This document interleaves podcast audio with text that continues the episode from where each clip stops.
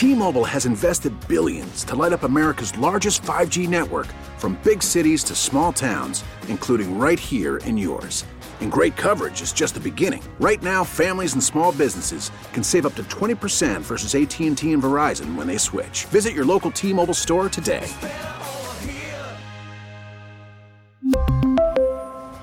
Plan savings with three lines of T-Mobile Essentials versus comparable available plans. Plan features and taxes and fees may vary. Wind's going to pick up a little cloudier on Sunday, seventy to seventy-five. Now, it's an interesting segue, because if we stay mild, we stay mild like that, excuse me, things will be okay this winter. But if it's not, then we have some issues. Now, we're glad to have on Joe Nolan, C E O of Eversource, who who wrote a letter to the White House, basically warning of what could be to come in terms of energy costs in the Northeast. Joe, how are you this morning? Hey, good morning, Brian. Thanks for having me on. Sorry about your B C Eagles. I know. I'm devastated. I'm devastated.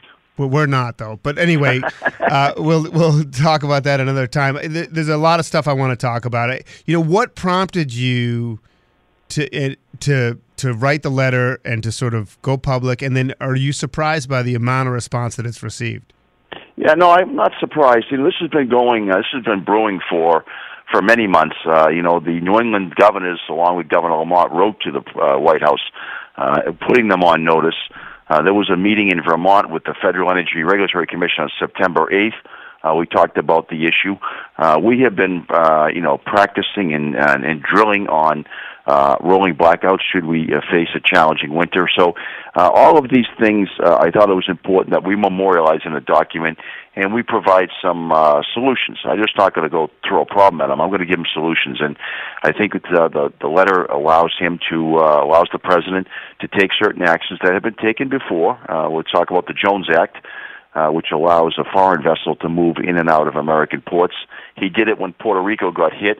Uh, they were able to move foreign vessels between Puerto Rico and the continental U S without any issues, and and those are the types of things that I think we need. He has significant oil. Uh, petroleum reserves that he could make available to electric generators in the region. Well, listen, we're talking with Joe Nolan, the C E O of Eversource here. What about the stuff that they came out with yesterday? Did you get a chance to look over what they did announce in terms of uh, the stuff with the, the heat pumps and some other sort of, you know, they, yeah. they're going to devote a couple billion dollars, four and a half billion dollars for federal assistance for heating bills this winter. Does any of that help? Yeah, I mean, it obviously helps the impact on our customers. Um, you know, actually last year the, the money was almost double that. So, you know, I would like to see some more money uh, to help our customers in this region. Uh, you know, I was at the White House for the signing of the I R A, and a lot of the benefits, uh, a lot of things that were announced yesterday were as a result of that act. So, you know, I think that more money should be flowing here, not only to help customers uh, with the high bills, but also to give them some incentives to uh, to get some high efficiency uh, uh, units uh, in their in their house. So, I mean, is a is a rolling blackout an actual possibility here in Connecticut? It absolutely is. If we have uh, more than a moderate to mild winter, if we got hit with a cold snap for a multi-day. Uh, You know, cold temperatures, uh, you could see a situation where we would have to curtail load and, uh, on a rolling basis. So tell me, what does it that mean? You, that you won't have enough natural gas to power the region? What, why would you have to do that? Yeah, so what will happen is this. There are a significant number of electric generating units in the region. They they operate on both oil and they operate on natural gas. We do not own any power plants. So these generators do not line up a firm supply in the winter months. And, you know, what we're trying to get the president to do is to allow them to put on site, say, seven days of uh, fuel for oil to, to run the unit, uh, also to allow for L N G to be made available, domestic L N G to be made available for these units that fire on natural gas, uh, so that, you know, these folks aren't going to, you know, have such a significant burden on price around the fuel supply for the electric generating units. Is there, I mean, we've had this conversation with some distributors. Is there a nat gas or an oil shortage? No, there's not. Okay. So then why is it so difficult to be supplied? Because we have a global uh, crisis with energy, and so we've got eight or ten tankers right now in the Gulf. They're filling up with American L N G, and they're going everywhere but in America. They're going to Japan. They're going to ports all over the world. This is American L N G. It belongs in America. Is it because it's getting a better price overseas? It's no, because those ships are foreign flag. They can't go to another U S port. So when I want to buy L N G, if we buy L N G, we have to buy it from a foreign country. It's absolutely ludicrous. How do we change that? Is that a piece of legislation? I don't understand.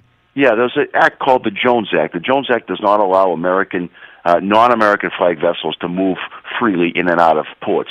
So my request to the president is to provide relief, which he can do on a on a uh, as-needed basis. This is not something I want to get rid of the, the law, but just on an as-needed basis. If I wanted to get a tanker, uh, foreign tanker coming from the Gulf of Mexico and come up to the Northeast with L N G, he has the ability to give us a waiver. He did it with Puerto Rico. He can do it in these these circumstances as well. Now, now, to be candid, you know, when it comes to Eversource, regardless of what the dynamic is, it does it impact your margins?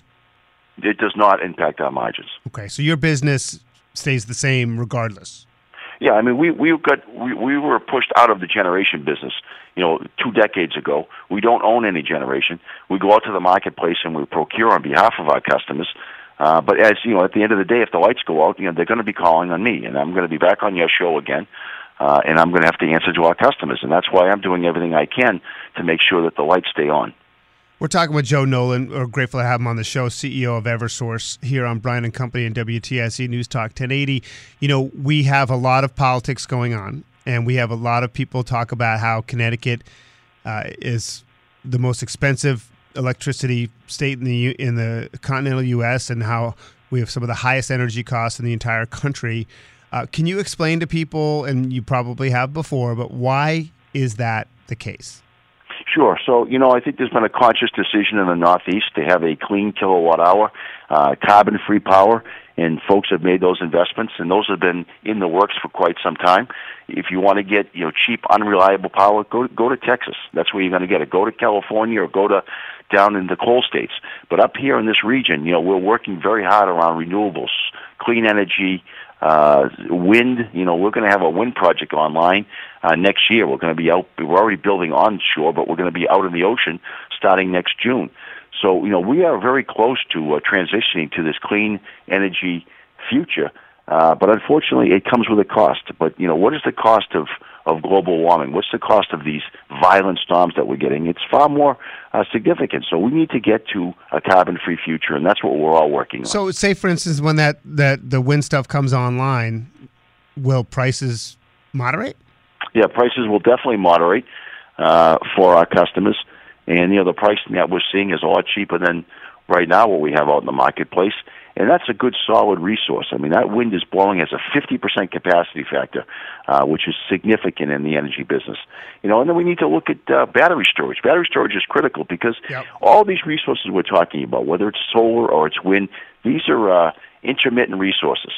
Uh, you know, I was uh, spoke at the uh, the Venture Clash last week down in New Haven, Connecticut, and I met all sorts of inventors and technology, and, and I was just so pleased by the by all of the things that are going on in Connecticut uh, and the leadership down there and Governor, Governor Lamont's leadership around clean energy. So uh, I think it's a bright future. We've got a couple of tough, challenging winters, and, you know, who could have predicted what Putin is doing? Nobody could have predicted that. Yeah. Uh, just real quick, are there things people can do, resources for people if they want to, whether it's weatherizing their homes or other things they can do to try to, you know, mitigate this pending pop in, in, in cost to heat our homes? What can people do? Yeah, absolutely. I mean, we have significant amount of energy efficiency programs, but, you know, even the L E D lighting, uh, the bulbs, that the old incandescent bulb might be a, a seventy or eighty watt bulb, a seventy-five watt bulb. They're now at like eighteen watts, and you're getting the same illumination. Those are, those make a big difference. You know, anything weather stripping around your door, you know, just a tweak in that thermostat a little bit. Those are the types of things that we can all, you know, work together on and, and avoid this, avoid a catastrophe this winter. But uh, we're doing everything we can to make sure that the lights stay on and customers' uh, power isn't interrupted. I know you've been busy. Uh, you're always busy, but especially surrounding this piece of news. So we appreciate you bringing some insight to our audience. Thank you very much for having me on. God bless. All right.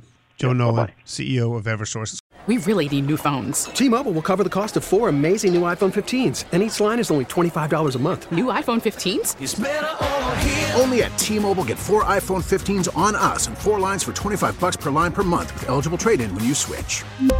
Minimum of four lines for twenty-five dollars per line per month with auto-pay discount using debit or bank account. five dollars more per line without auto-pay, plus taxes and fees. Phone fee at twenty-four monthly bill credits for well-qualified customers. Contact us before canceling account to continue bill credits or credit stop and balance on required finance agreement due. thirty-five dollars per line connection charge applies. See T Mobile dot com. We get it. Attention spans just aren't what they used to be. Heads in social media and eyes on Netflix. But what do people do with their ears?